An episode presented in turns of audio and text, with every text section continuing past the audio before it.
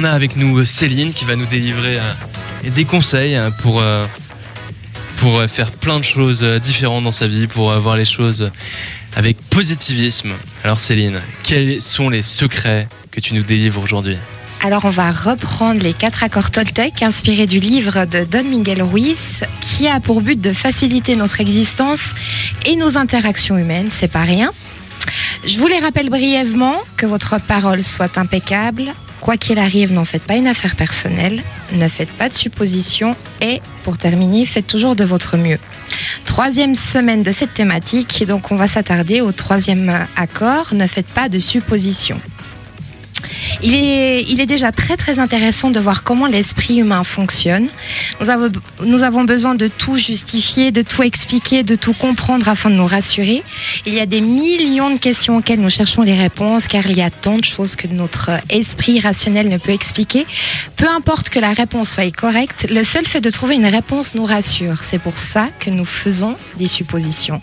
Nous avons tendance à faire des suppositions à propos de tout. Le problème est que nous croyons ensuite qu'elles sont la vérité. Nous serions prêts à jurer qu'elles sont vraies, alors que la plupart du temps, ce n'est que notre imaginaire qui le met en place.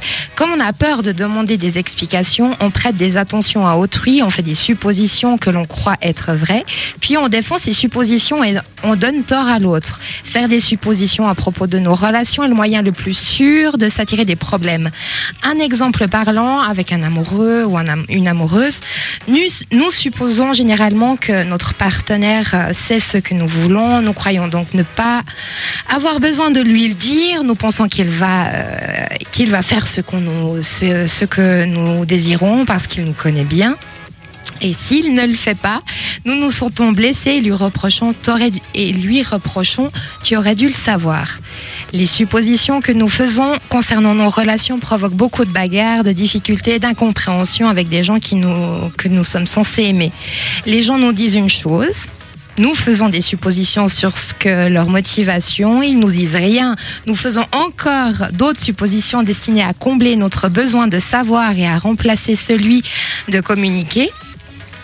Retour à un exemple amoureux pour illustrer mes propos. Souvent, lorsque vous démarrez une relation avec quelqu'un que, que vous aimez, vous devez euh, la justifier. C'est le début, vous ne voyez en lui ou elle euh, que ce que vous voulez bien voir et vous niez l'existence d'aspects que vous n'aimez pas. Vous vous mentez à vous-même afin de vous donner raison, puis vous faites des suppositions, l'une d'entre elles étant « Mon amour va transformer cette personne ». C'est, c'est peut-être très très beau, mais c'est aussi très très utopique aussi. Votre amour ne changera personne, ça il faut, faut bien l'ancrer dans votre tête. Si les autres se transforment, c'est parce qu'ils veulent changer et non parce que vous en avez le pouvoir. On n'a pas à justifier l'amour, l'amour est présent ou il ne l'est pas. L'amour véritable consiste à accepter les autres tels qu'ils sont sans essayer de le changer. Si nous essayons de les changer, cela, cela signifie qu'on ne les aime pas vraiment. Le meilleur moyen de vous empêcher de faire des suppositions est de poser des questions, tout simplement.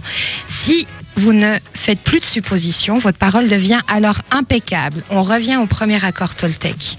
En communiquant clairement, toutes vos relations vont changer, non seulement avec votre partenaire, mais avec tout le monde. Vous n'aurez plus besoin de faire de suppositions, car tout deviendra clair comme de l'eau de roche. Voilà ce que je veux, voilà ce que vous voulez. La difficulté à appliquer ce principe est qu'on fait généralement l'inverse. On a tous des habitudes dont on n'a même pas conscience. Les amener à la conscience et comprendre l'importance de cet accord est donc le premier pas à franchir, mais la compréhension, elle n'est pas suffisante. Une information ou une idée ne sont que des graines dans notre esprit. Ce qui va faire la différence, c'est de la mettre en pratique, c'est l'action. Vous savez donc ce qui vous reste à faire et autour de la table, est-ce que cet accord euh, vous semble ambitieux à appliquer ? Alors ambitieux à appliquer, je sais pas, mais moi en tout cas, je sais que je fais plein de suppositions, notamment, bah voilà, tout ce qui est, tout ce qui est les, les échanges sur les réseaux sociaux. Tu dis, il a pas répondu, il a vu, mais il m'a pas répondu, alors peut-être que, et c'est, la, c'est le début de la fin. Et c'est un moulage de pensée, un, une turbine de pensée qui, qui est assez épuisante aussi. Mais je vais, je vais m'y essayer très sérieusement. D'autres réactions ? Oui, oui, non, c'est vrai que les c'est... garçons, là, on s'en oui. Ah, nous, nous, on est, on est, on est, on est, voilà, on est perturbés par de tels, tels discours. Euh, John, euh, John regarde, en bas, baisse les yeux depuis un moment maintenant, non, c'est pas vrai, mais peut-être... non, je trouve ça, je trouve ça très fort.